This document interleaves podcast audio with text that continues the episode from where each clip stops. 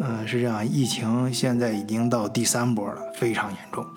但是呢，大家这个都是人，这忍忍耐的程度是有限的。从去年年初到现在，哎呀，各方面的情况又不太妙。由于疫情引起的啊，很多人都家庭办公，什么在家也挺憋屈的。呃，而且呢，饭店呀、酒庄啊什么的这些地方基本上都封锁，所以呢，大家就很需要一个渠道啊。难免有时候朋友之间，尤其是比较对脾气的，就相互串串门吧。呃，大范围的聚聚会是不可能的，那就小范围碰碰头。这人呢，他越是小的范围，哎，越是在这种高压的环境下在一块儿呢，一碰到头的时候就特别想唠，哎，那特别想唠的时候呢，情绪呢就哎就比较到位啊。这个时候往往都会整上两杯。现在又是疫情期间，所以相互串门一般都是自己开车啊。所以你整完两杯之后，究竟还能不能开车呢？哎，这时候你就要看一看德国的交规了。那相信很多朋友都说了，这在德国，德国人能喝，那这个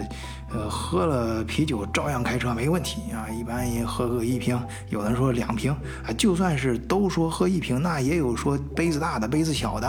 啊。这 这这标准到底怎么衡量呢？哎，正好今天这影达呀。他参加了个职业培训，哎，就专门是公司里面提供的这种关于酒驾方面的培训。我估计啊，哎，公司可能跟我想到一块儿去了，觉得大家有可能经常碰见这事儿，所以，呃，今天呢，就跟咱们德国视角的听友提供一个小福利，把这个德国公司，哎。掏大价钱请来的这种培训师，啊，做的非常详细的培训，啊，再通过颖达自己的理解，再加入他一些嗯延伸啊，跟大家分享一下。德国视角的朋友，大家好，我是你们的老朋友尹达。上个星期在公司参加了一个内部的培训，是关于饮酒的。和晚醉分享以后的话，他建议我录一期短一些的节目。介绍一下，毕竟我自己是从法国到了德国，一直对喝酒也挺感兴趣的啊。那么这集小故事就把它叫做“从法国到德国喝一杯，咱们再上路”。其实呃，我是想讲的是一个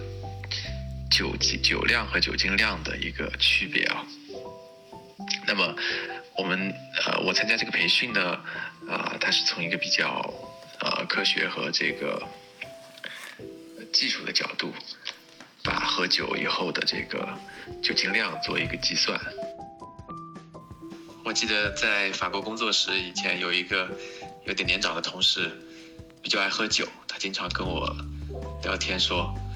他每次去出差，因为我们一般开车啊，在法国境内的话，都要喝上一杯酒，他才觉得路更宽，手不抖。就是那种喝一杯酒再开车出门的状态。当然，大家知道法国是一个红酒的国度啊，就是红酒的文化的话，几乎是呃渗透在每一个角落。那么，我甚至有一些啊年纪比较大的法国朋友，跟我很夸张的形容说，他们的老一辈的，他们的爷爷辈的都不喝水，就是每天就喝红酒。而且大家知道，在法国有这个，你把有的度数比较高的烈酒啊，直接就称为 “Lord V”，就是说生命之水啊，就是说有。那么说回来说这个，呃，酒量和酒精量的区别啊，呃，我们可能在呃平时在这个。特别是国内有交际的场合，我们会说啊，某位同志、某位老兄，甚至某位女同志酒量特别好。那么这个酒量的话，指的是他喝了酒之后，他身体对酒精的反应，对酒精的耐受度。啊，那么这个是因人而异的。啊，今天我要讲的这个，在我培训里的内容呢，它讲的是一个血液中所含的酒精浓度，所以是酒精量。而不是酒量，嗯，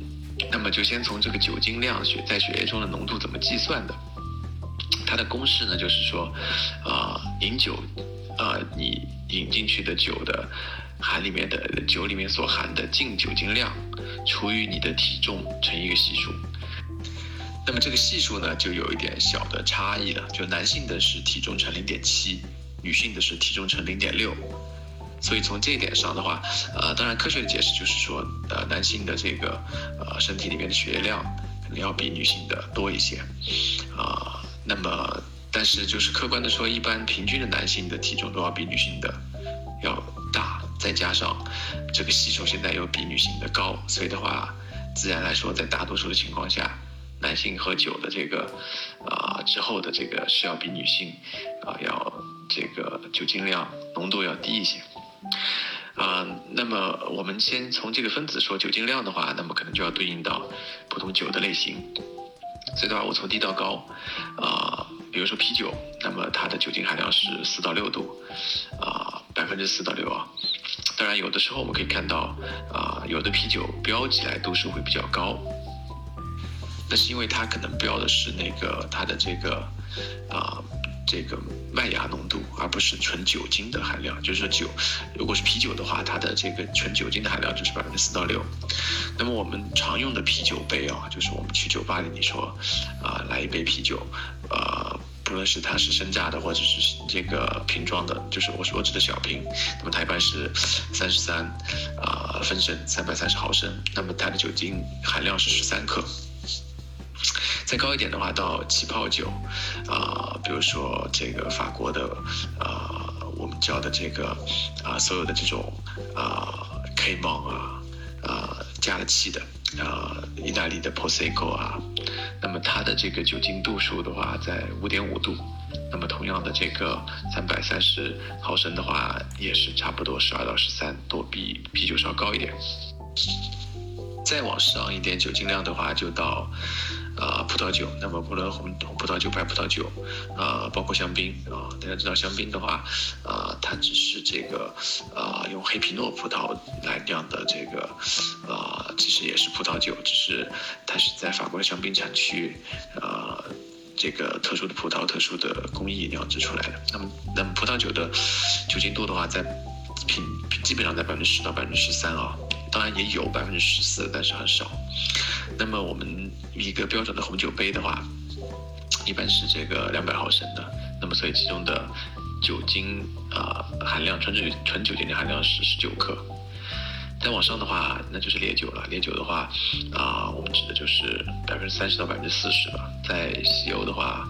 其实甚至包括俄罗斯，应该是从官方的这个呃饮品的话，是不能超过百分之四十的。那所以就包括，那就包括不论是威士忌。呃，伏特加或者是各种有些甜味的餐后酒，呃，虽然它的这个酒精含量比较高，但是的话，那么大家自然饮用起来是用小杯啊，就是国家大家比较习惯就喝白酒的这种小杯。那么这种二十毫升的小杯的话，它一杯的酒精含量是在五到六克。啊，那么我们有了这个酒精的量的概念之后的话。呃，那么我们就是分子有了，然后的话再来除以这个体重乘系数的这个分母。那么一个比较呃普遍的这种计算，比如说我们举例，一名八十公斤的男性喝一杯啤酒，那么他的这个血液里面的酒精含量就是呃十三克的酒精除以他的体重八十乘以吸收零点七，那么得到的就是百分之零点二三。呃，为什么我们要呃？做这个计算呢，这是因为，啊，在德国和法国，那么它的交规里和中国有一个很大的不同，就是它对这个酒精的这个在血液里的浓度，啊，检测之后它并不是零容忍，就是说它其实是允许的，允许大家喝一点酒的。那么德国的交规的话，呃，当然在二十一二十一岁以下，还有你的驾照还在 p o p 的实习期的话，它是零容忍的，就是说你是不能喝酒的。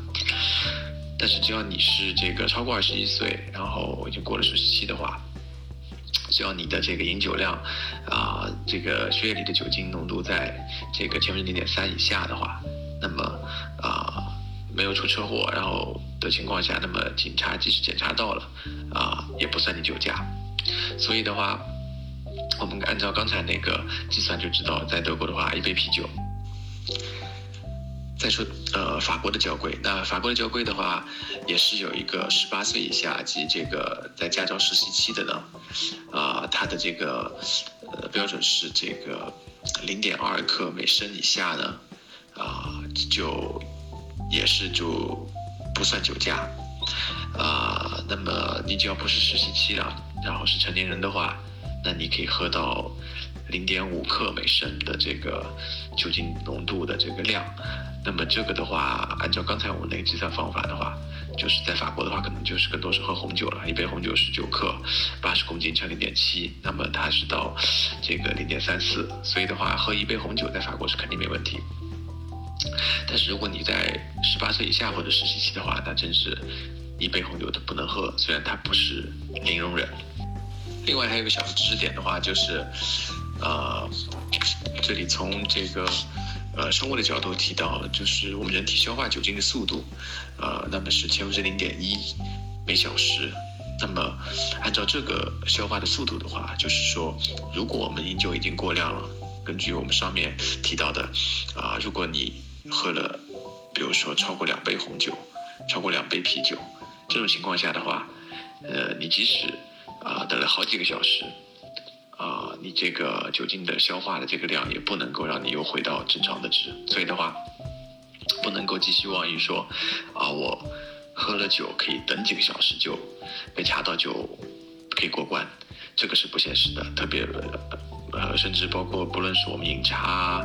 呃，喝牛奶，呃，吃一些其他的东西，觉得可以降低这个血液里的酒精浓度，这个的影响其实是很小的，它可能会让。就是不同的方式，可能只是会让你的身体对酒精的这个反应会小一些，或者是保护你的胃部。但是的话，对你血液里面的酒精浓度是啊，不能够起到这个迅速的降低的作用。那么刚才这些都是从，呃驾驶的角度啊，就是说，呃，那么酒驾，因为这是一个很敏感的问题啊，就是那么我知道国内零容忍，那么的话，今天跟大家分享的就是说，在西欧，至少其实我去过西欧很多国家都是差不多这样的原理。那么至少我这个比较了解的法规的就是法国、德国，那么不是零容忍，所以的话，在法国我们可以喝一杯红酒再上路，在德国可以喝一杯啤酒再上路。当然说回来，这个我这个培训毕竟是公司提供的，那么，呃，公司提供这个培训的，呃，角度呢肯定是，啊，从雇主的角度。所以的话，如果有听众朋友是自己的公司或者是自己做老板，那么的话，啊，也有就从另外一个角度来看这个喝酒的，啊，这个危害的话，就是也有一些。统计的数据就是说，呃，如果我们对比喝酒和不喝酒的员工的话，或者是就是说一个正常人的话，他是出事故的，呃，概率是三点五倍。同时，喝酒和不喝酒的这个，呃，正常人相比的话，喝了酒以后的话，他的工作效率会降低平均百分之二十五。啊，另外的话，就是还有统计啊。这个一般的这个呃，从交通到啊呃一般性事故里面有百分之十五到百分之三十，根据啊国家吧情况啊的这个事故是和饮酒有关。那么今天就是和大家分享一下这个，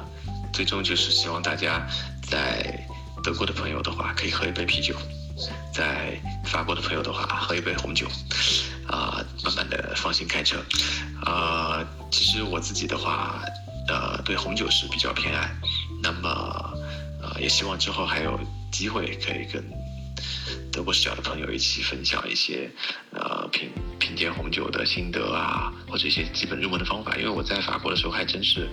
呃，去正儿八经的上过这个红酒品鉴的课程，希望有机会专门跟大家聊一期关于红酒品鉴的这个法国红酒品鉴的故事。哎，很好，很好，很好。